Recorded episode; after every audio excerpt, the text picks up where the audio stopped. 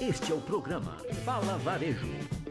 Dicas e orientações para aumentar suas vendas.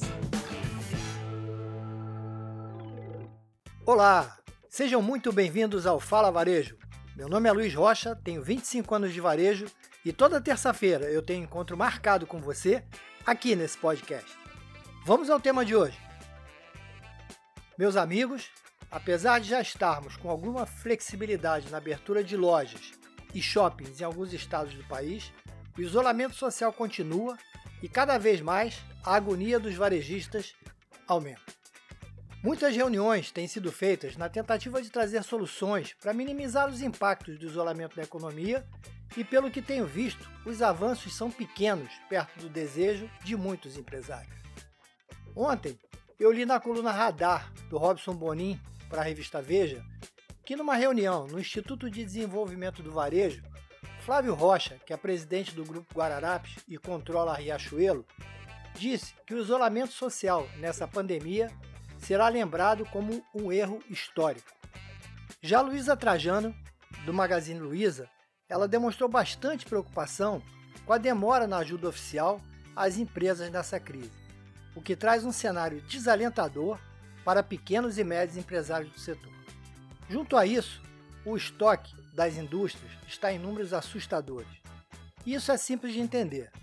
Com grande parte das lojas físicas fechadas e o varejo online ainda não tendo conseguido um volume expressivo de vendas, não tem como escoar as mercadorias produzidas e elas ficam estocadas na sua origem, abarrotando ainda mais de preocupação os seus empresários. Os fabricantes e os varejistas de veículos, por exemplo, vendem itens de alto valor e que não são itens de primeira necessidade, portanto, ficam longe da prioridade dos consumidores. Além disso, o medo do desemprego afastou ainda mais os compradores e ajudou a deixar esses carros nas revendedoras e pátios das montadoras, impondo ao setor uma queda de até 85% das vendas se comparado com o mês normal. Os pequenos e médios varejistas estão se reinventando e buscando novas soluções todos os dias. Vendas por WhatsApp, pela internet, redes sociais, os gerentes fazendo entregas, enfim, uma ginástica danada para tentar manter o contato com seus clientes e conseguir fazer alguma venda, mantendo acesa a chama do varejo. Provavelmente, nós vamos precisar nos acostumar a conviver com novos e estranhos equipamentos que já começam a fazer parte da paisagem e do dia a dia do nosso varejo, como é o caso dos túneis de descontaminação. É um controverso equipamento que já está instalado na entrada de alguns shoppings do Brasil e que promete descontaminar os visitantes, borrifando sobre eles os mais variados tipos de sanitizantes por um determinado período enquanto eles atravessam a sua estrutura. Sem dúvidas, são claras tentativas de trazer segurança para a população e recuperar as enormes perdas já causadas nesse período. Mas eu acredito que somente o tempo nos dirá se esses equipamentos são eficazes e permanentes ou se eles são só mais uma tentativa.